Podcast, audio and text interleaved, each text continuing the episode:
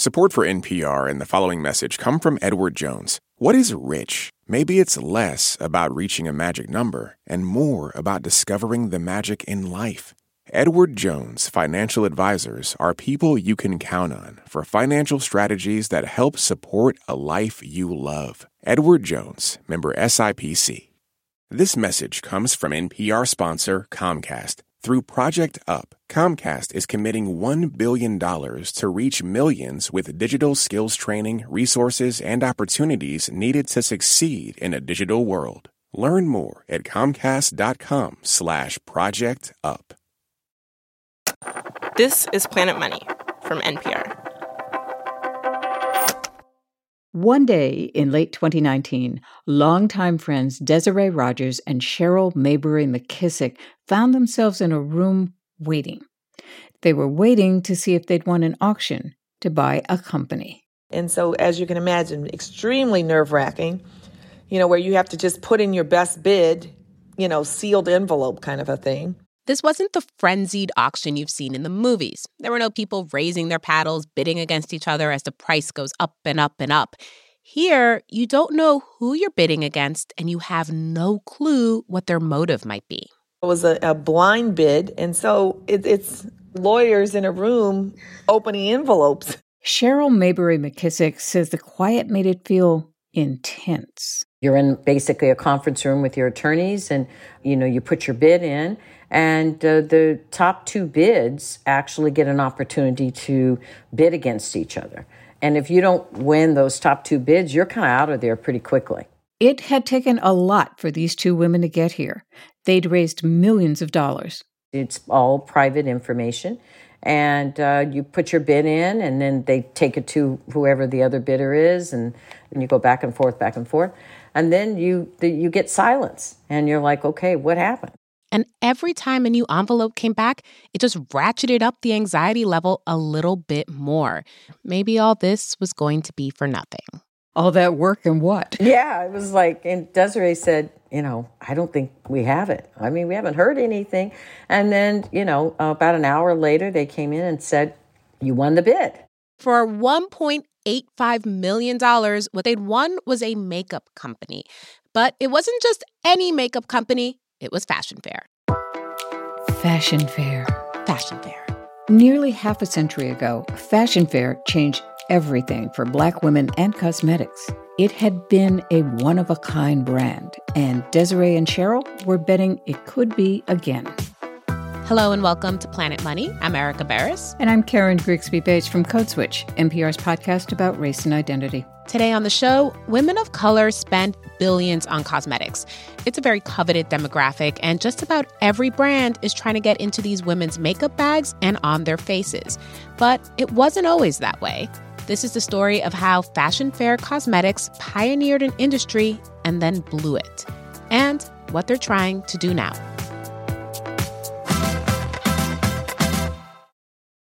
Support for NPR and the following message come from Edward Jones. What does it mean to be rich? Maybe it's less about reaching a magic number and more about discovering the magic in life. Edward Jones Financial Advisors are people you can count on for financial strategies that help support a life you love. Because the key to being rich is knowing what counts. Learn about this comprehensive approach to planning at edwardjones.com slash find your rich. Edward Jones, member SIPC. We have perverted our Constitution. Perverted it with regard to a welfare clause that doesn't exist. Perverted it with regard The question was is he too dangerous? Is he too crazy? The new podcast, Landslide, telling the story of the presidential races that led to today's divide. Those are the seeds of the culture war. Landslide, part of the NPR network. Subscribe now. Fashion Fair, this company that Cheryl and Desiree bought in late 2019, was rooted in the 1950s. Back then, couture was not accessible to the masses the way it is now. Designers had trunk shows, but that was mainly to show their rich clients some of their best clothes. But then the Ebony Fashion Fair started, a traveling fashion show that went from city to city where regular people could see couture up close. You could see how a hand stitched cape swirled. You could see a coat lined in badger, a sparkly dress with intricate beading. The show arrived in cities complete with a musical director and sets and models, pretty much all of whom were black. Audrey Smaltz was the announcer for the show. She was six glorious feet of unadulterated elegance. When I would come on stage, I would say, Audrey Smaltz is my name, and fashion is my game. Ladies and gentlemen, welcome. Karen, you used to go to these shows? I did, Erica, and people dressed to the nines. It was a C and B scene kind of event. I remember going one year in my teens in what I thought was an especially chic black and white outfit. Ooh. It was held in my high school auditorium, which held more than 500 people, and you came in from the back, the lobby, and just waded through this sea of black glamour to get to your seat. What Karen didn't know then was that while these models were strutting on stage in fancy clothes, backstage, the scene was chaos. You'd have one model pressing a hot iron to her hair while another one was getting sewn into a dress. Someone else was tracking down the mate for, say, I don't know, a cream colored heel. And then there was makeup. The models had to create their own. They would blend it themselves. They used whatever they could. You know, they go to the five and ten and mix it up until they got a, the, the shade that they wanted for themselves. In the 1960s and early 70s, there really wasn't a national makeup brand that catered to women of color. There were some regional and smaller brands, and if you had money, you could go to the big cities for custom blends. But who had the time or money for all that? Here, backstage, Audrey says it was a little bit of this and a little bit of that. The women here were buying powder foundation made for a lighter complexion, then mixing in crushed up eye makeup like an eyeliner. It was like making spice blends at a kitchen counter and putting that on their faces. And I had some very dark girls, a little bit of this and a little bit of that till they got it right. And if these models couldn't find makeup, what did that mean for all the other, like, regular black women out there? And remember, this was a very different time. The Civil Rights Act had passed less than a decade ago, so in theory, in theory, everything was open to everyone. But as the show traveled from town to town, lots of places still had their own rules, like restaurants. Now, we couldn't eat everywhere, so then we would send the very fair skinned girls to go get us some food. The locals would assume the very fair skinned girls were white. In those towns, Don't Ask, Don't Tell got everybody dinner. The Ebony Fashion Fair was put on by the Johnson family. They published Ebony and Jet magazines, and they owned a bunch of different ventures. And they used the shows to raise money for charities like the NAACP, community centers, and to fund scholarships at Black colleges and universities. The Johnsons were wealthy, like having a real Picasso in your living room kind of wealthy. Like flying to Paris to spend a million dollars on hats, dresses, and day suits wealthy. Uh, they had the money to do everything. You know, when you have the money, that's what it takes a lot of capital to get started. And they had the capital. The Johnsons had been believers that black women were beautiful before Black is Beautiful became a slogan, and they understood there was a need. Remember those models backstage mixing a little bit of this and a little bit of that? They thought that need could be turned into a business. In 1973, they started a cosmetics company and called it Fashion Fair. And to start a whole new brand, they needed to make products and get people to buy them. Audrey Smaltz wasn't just a fashion show announcer, she also worked for the Johnsons on Fashion Fair. She says they started by hiring a chemist to make shades of foundation and lipstick that looked good on darker skin. We would try all the cosmetics on everybody who worked in the in the Chicago office. We had all shades of colors there. And we shot, tried it on the darkest girl and the lightest girl. Oh, that's great. And everything in between. So you could kind of tweak as you went along. Yeah, we would practice on uh, our own employees. This is how Fashion Fair created and tested their makeup lines, like the chocolate raspberry lipstick or the bronze blaze foundation. But when the Johnsons tried to sell their new makeup line to established makeup companies like Revlon, no one wanted it. Maybe the big companies passed because there were already smaller brands, or maybe they weren't sure that you could make money selling makeup to black women. The Johnsons thought those companies were wrong, and so they took a risk and went at it on their own, which meant next they needed packaging. They settled on pink. Eunice came up with pink because Estee at that time was blue. Everything Estee did was blue, so Eunice said, "Well, I'll do pink." That's how we got pink. And I remember those compacts. I grew mm-hmm. up with them. They were like this little pale marbleized pink. When I was a little girl, all the ladies I knew carried them around. And it was a status symbol. Pulling out that compact meant you cared about people caring about how you, as a black woman, looked. No more making do with a shade close to what you needed. Now, once they had the little pink compacts and lipsticks, they had to figure out how to sell it. In the 1970s, that meant setting up shop in department stores. The Johnsons had to personally visit stores, like traveling salespeople, to ask for space on the cosmetics floor. The first few companies they asked were the big boys Marshall Field and Company in Chicago, A&S in Brooklyn, and Bloomingdale's in Manhattan. I knew who was the head man over there for cosmetics, Lester Grabetz. And so I called Mr. Grabetz and I said, I'm working for Ebony Magazine and we have a cosmetic line and can we come see you tomorrow? Because Mr. Johnson was going to be in town the next day. He said, Oh, of course, Audrey. We made that appointment and they, they wanted the cosmetics immediately. These stores were in. All they had to do was give them some space on the floor. Meanwhile, those traveling fashion shows, they were still going, visiting dozens of cities every year with thousands of people attending.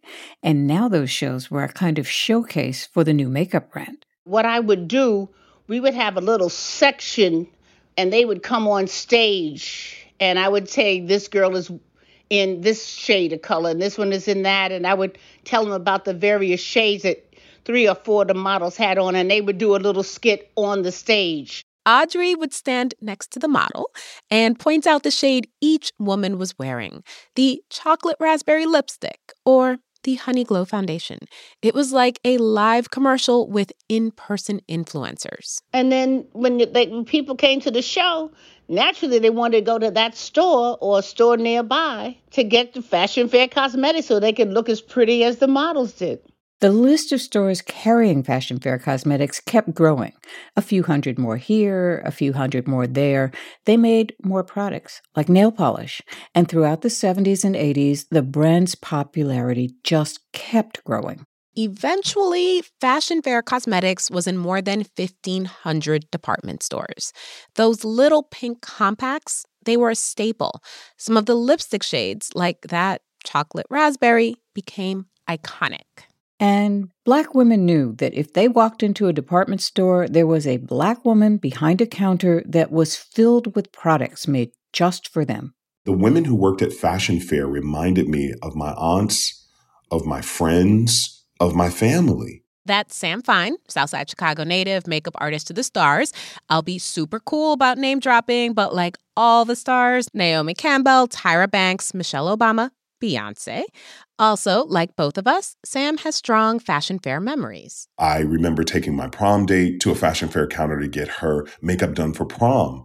It was an experience. It was a cultural experience. Um, it was a place where you felt welcomed. When it debuted, Fashion Fair had filled a need, but it also showed other brands this market they'd been ignoring. Fashion Fair had what's called a first mover advantage. Essentially, they pioneered a field and showed it can be done, so other companies followed. Many brands expanded to include deeper colors. But Fashion Fair had such a bedrock base that it acted like, hey, if it ain't broke, why fix it? Through the 70s and 80s and 90s, the world had changed, but Fashion Fair had not.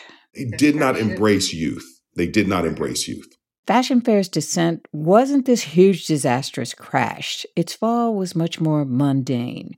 It was more like a slow slide into obscurity. Cosmetics, like fashion, is all about seasons, about what's new and what's fresh, what colors are in. And Fashion Fair just didn't keep up. They stayed complacent, they didn't change. By the mid 90s, Fashion Fair felt like they were stuck in the late 70s. Those pink compacts that had been so of the moment now look dated next to all the other sleek matte black compacts that were on the market. Fashion Fair could have done, I think, some pun intended cosmetic things to freshen itself up, but it didn't for a really long time. The pink compacts were around for a long time till finally they became bronze. And that was still too late. By the time the bronze had come along, that was still, it was too late. It was them looking to compete and not lead the way. And that's always going to be a problem if you aren't, if you're a brand that doesn't embrace change. Only changing the packaging was like old wine in a new bottle and not in a good way. And there was other change afoot, or a face. When Fashion Fair started out in department stores, customers would walk up and go to a lady behind the counter. She was like part makeup guide and part gatekeeper. You had to ask to try something on. Maybe you would then buy all their products from just one brand. But the whole process could be intimidating. And then Sephora happened.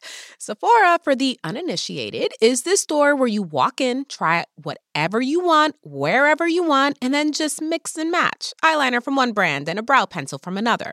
And shoppers' choices were increasingly guided by the new gatekeeper. I'm using a drugstore mascara because mascaras have such a short shelf life. They were on social media.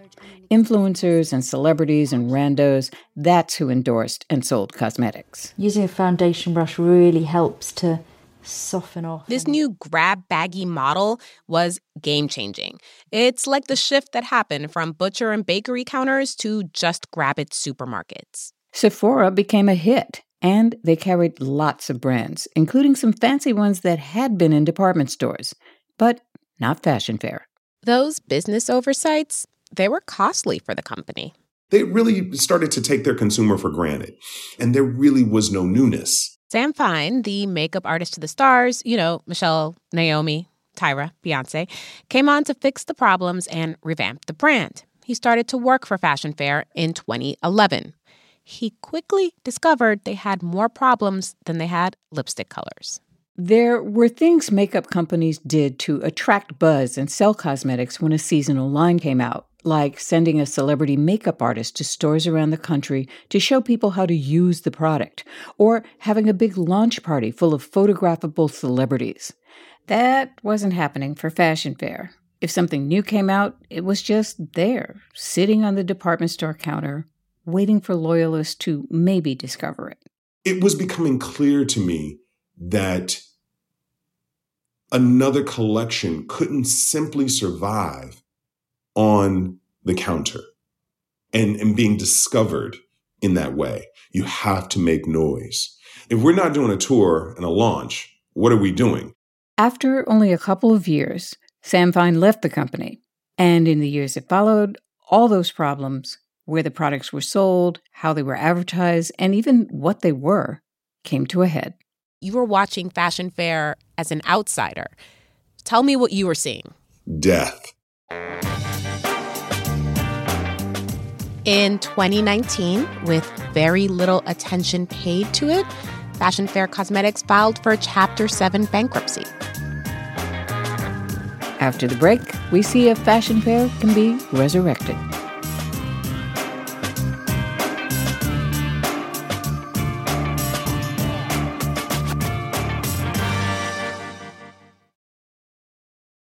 This message comes from NPR sponsor, American Express Business. The enhanced Amex Business Gold Card is packed with benefits like four times points that adapt to your top two eligible spending categories every month on up to $150,000 in purchases per year and up to $395 in annual statement credits on eligible purchases at select business merchants. The Amex Business Gold Card, now smarter and more flexible. Terms apply. Learn more at americanexpress.com slash business gold card.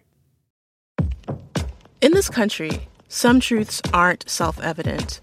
In NPR's Black Stories, Black Truths, a collection of stories as wide-ranging and real as the people who tell them, we celebrate the Black experience for all its soul and richness. Search NPR Black Stories, Black Truths wherever you get podcasts. So in 2019, Fashion Fair had gone into bankruptcy.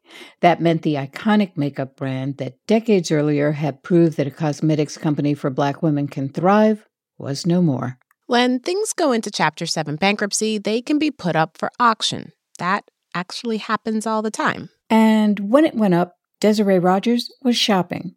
She was a longtime Chicago businesswoman. She had served as the social secretary in the early years of the Obama White House, and for a while she'd been the CEO of Johnson Publishing, the old owners of Fashion Fair. Desiree had been looking to get into something new, and she thought maybe cosmetics.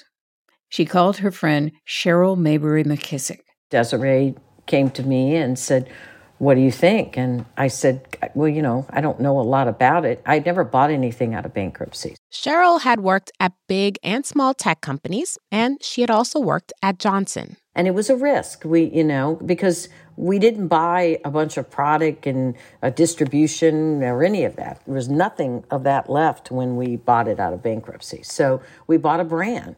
Desiree knew getting a brand going even one with deep roots, maybe even especially one with deep roots, was not going to be easy. Everything is hard. I mean, everything from start to finish is difficult.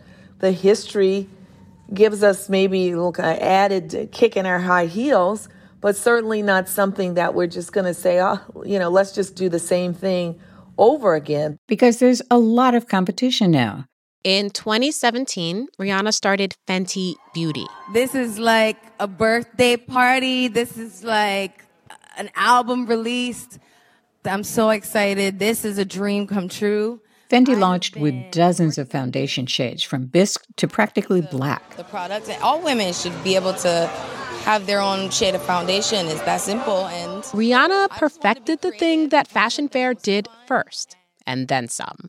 Fenty was immediately incredibly popular, and notably, the darkest shades sold out first. And now, just about every single cosmetics brand sells many shades of brown foundation. I don't think our expectation is that it's going to be exactly the same as it was, you know, when fashion fairs first came out.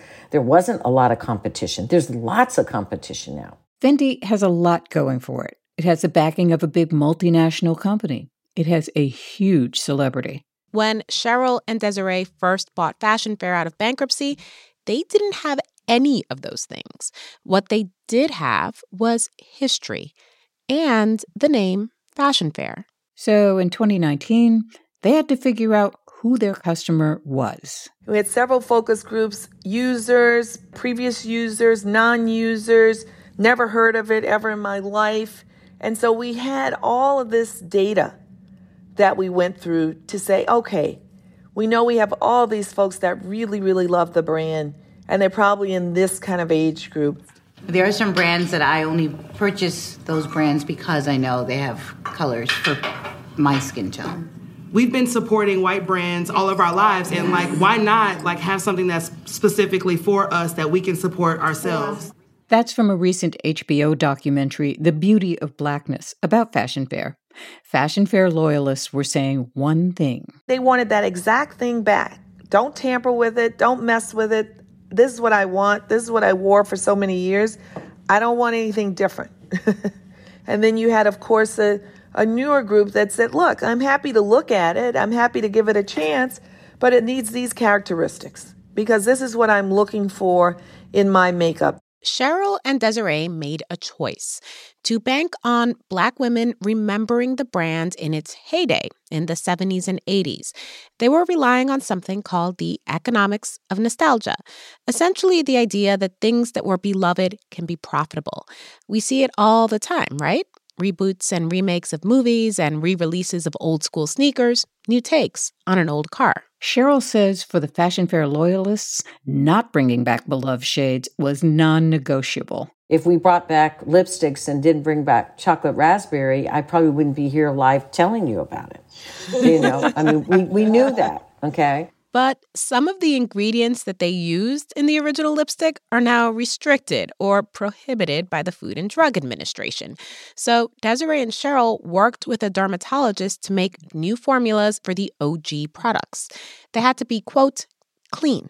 Once they had the products, like a new formula for that chocolate raspberry lipstick, or even new products like the brown sugar babe powder, they had to figure out how to package it. They decided against the iconic Little Pink compact.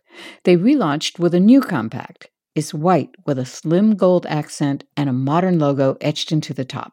Next up, where to sell. In the summer of 2020, they were pitching the new fashion fair to stores. This was right after George Floyd was murdered, and companies were making all sorts of pledges to address institutional racism. Like Sephora said it would devote 15% of its shelf space to Black owned companies. That worked out for Desiree and Cheryl. Ironically, Sephora, the very same company that had been responsible for the demise of cosmetics counterculture, would be carrying Fashion Fair. And now that it's in stores again, this is what Desiree and Cheryl are hearing. One woman said, Oh my God, chocolate raspberry is back. It was the color, you know, I wore to my prom. It was the color I kissed my dad on his deathbed and left the color on his face. People have all kinds of stories. This is the makeup that my mom, you know, bought for me. Now, we should say Fashion Fair is privately owned, and so it's hard to see if what they're doing is succeeding. Basically, the question is will Fashion Fair survive the battlefield of new products? Especially because, even with all those warm memories, people can pick and choose any of the hundreds of brands out there.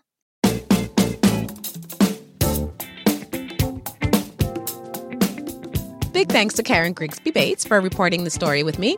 Karen is usually over at Code Switch, a podcast about race and identity. Check out the podcast. One of my favorite episodes is Death of a Blood Sport. And of course, there's the one about the Karens. And look for Planet Money on social media. Our TikTok is pretty amazing. We are at Planet Money. This episode was produced by Emma Peasley and edited by Jess Jiang. It was mastered by Isaac Rodriguez. Alex Goldmark is our executive producer. Thanks to Sarah Jindal and the makers of HBO's The Beauty of Blackness. I'm Erika Beras. And I'm Karen Grigsby Bates. This is NPR. Thanks for listening. I remember there was one particular dress. It was, it was a suit with a silver fox. It had gray shoes, just just elegant. And I would say, what to wear on Sunday when you don't get home to Monday. Everybody can relate to that. This message comes from NPR sponsor ShipBob.